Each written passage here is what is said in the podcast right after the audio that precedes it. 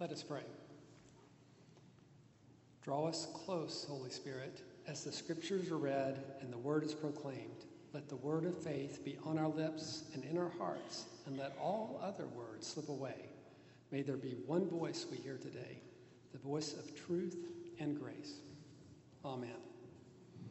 So the first reading today is from 1 Corinthians 13 1 through 13. It's a very familiar bit of scripture. Now listen for God's word.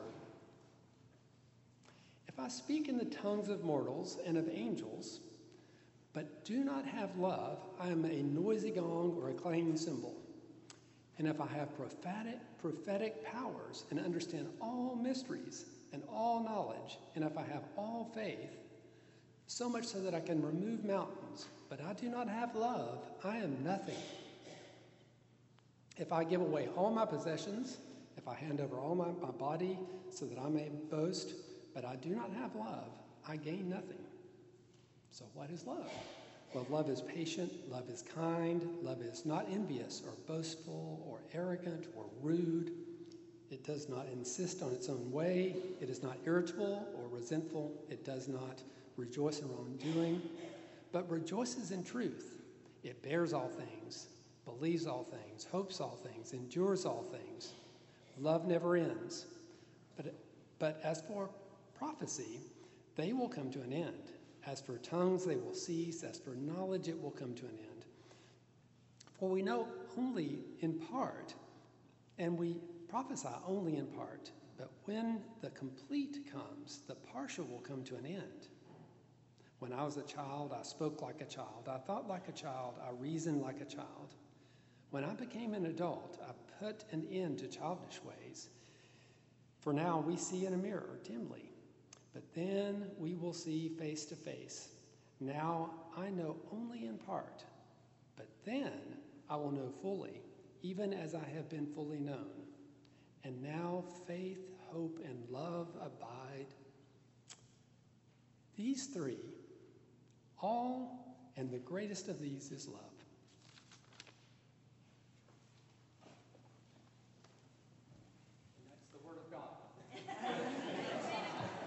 Thank you, Steve.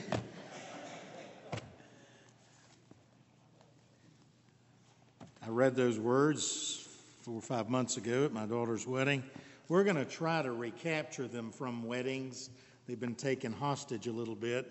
I have nothing against bride and groom standing up there listening to them, but uh, I think Paul had a different audience in mind. We'll look at that a little bit more seriously in a minute. Your second reading is uh, the verses are right, but the chapter is actually chapter six. Uh, so pay attention to the screen and not the bulletin.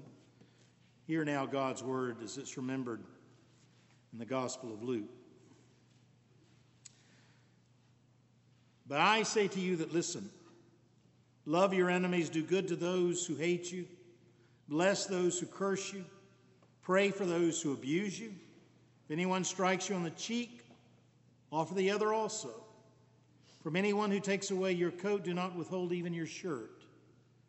Give to anyone who begs from you. If anyone takes away your goods, do not ask for them again. Do to others as you would have them do to you. If you love those who love you, what credit is that to you? Even sinners love those who love them. If you do good to those who do good to you, what credit is that to you? Even sinners do the same. And if you lend to those from whom you hope to receive, what credit is that to you? Even sinners lend to sinners to receive as much again. But love your enemies, do good, and lend, expecting nothing in return. Your reward will be great, and you will be children of the Most High, for he is kind to the ungrateful and the wicked.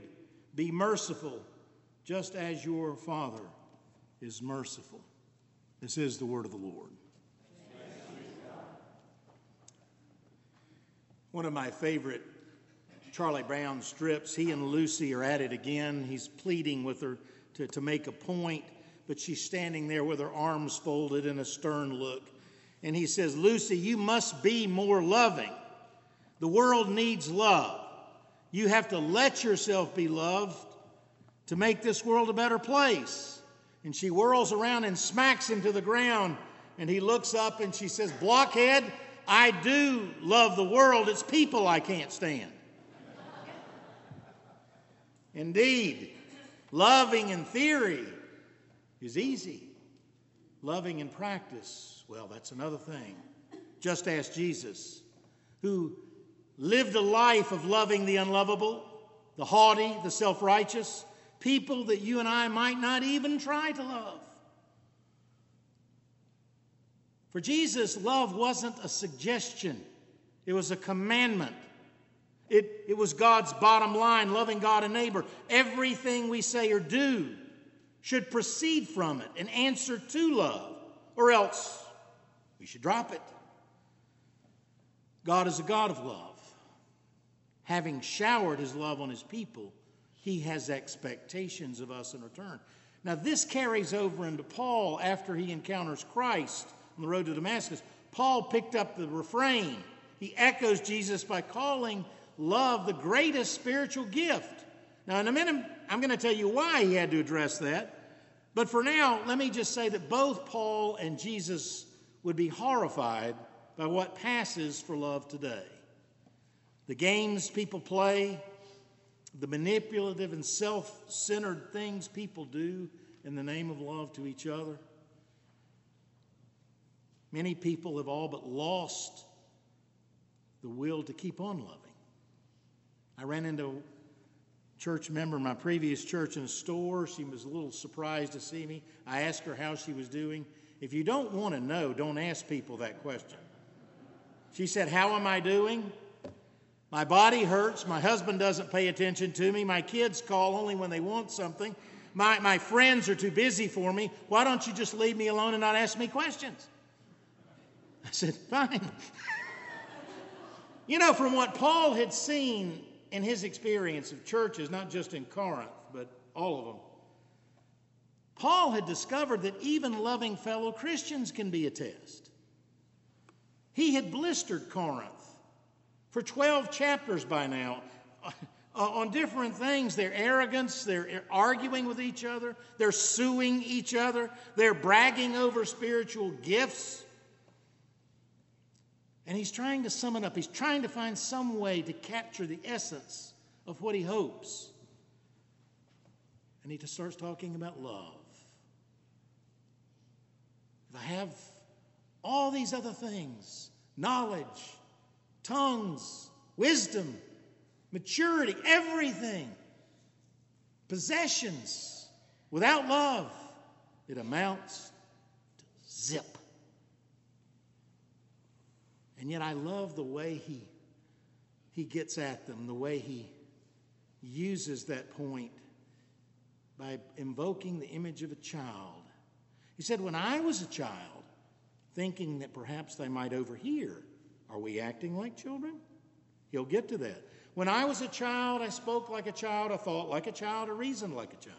When I became an adult, I put to end childish ways. Translated, real love is for grown ups. Give up childish ways. But didn't Jesus say that we are to be more childlike? Yes, childlike, not childish. Jesus meant being more generous, more spontaneous, more receptive, more aware and appreciative of life's mysteries than adults sometimes are.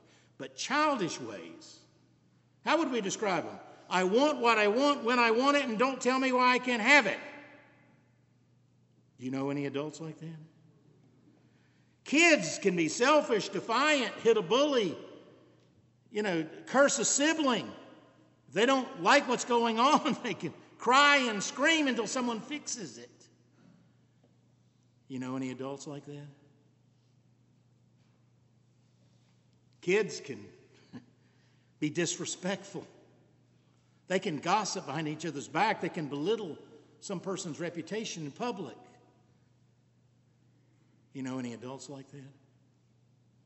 Maybe I should stop. We teach our children to be remorseful, to say, I'm sorry, but they say, I'm sorry, just to try to limit the punishment. to get you off their backs. You know any adults like that? You see, there's a difference between being a child and behaving like one. We can be young only once, but we can be immature all our lives. So Paul is urging give up childish ways. It's biblical code for spiritual growth. It's a call for us to act like spiritual adults. Why is he telling this to Corinth? Well, if the shoe fits. But giving up childish ways is more complicated than Paul makes it sound. Why? Because many people grow up to be adults only to invent new and better ways to be childish. They don't have the willpower to stop being childish. And Paul knew. Prior to Christ, Paul let so many motives drive his life pride, ambition, anger, jealousy. Once Jesus set him free, Paul began walking in love. He made it his mission in life to love others as Jesus had loved him. Why did he not just berate the Corinthians and call them out in paper? I'll tell you why because Paul remembered his own past and all the things he'd done to break God's heart, and it softened him. It softens me. How often I have failed. I'm not speaking as an expert in love, I'm more aware of my failings than of my successes. But what I am saying is that we must replace childish ways with new ways.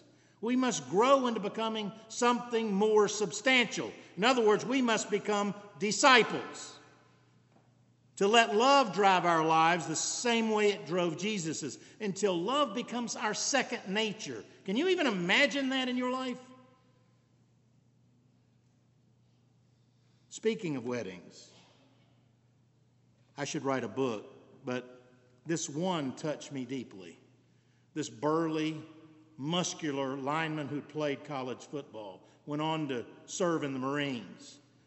Six foot four hulking man standing beside this five foot two petite bride. Stood there reciting the marital vows, saying all the traditional words, sickness and in health. But then he added an unexpected line when he said, And I'll always be gentle to you. And at that point, I began to weep because I could almost hear them coming from Jesus. I'll always be gentle with you. That's exactly how he lived, that's how he loved. So, Paul understood better than most the difference Christ had made in his life.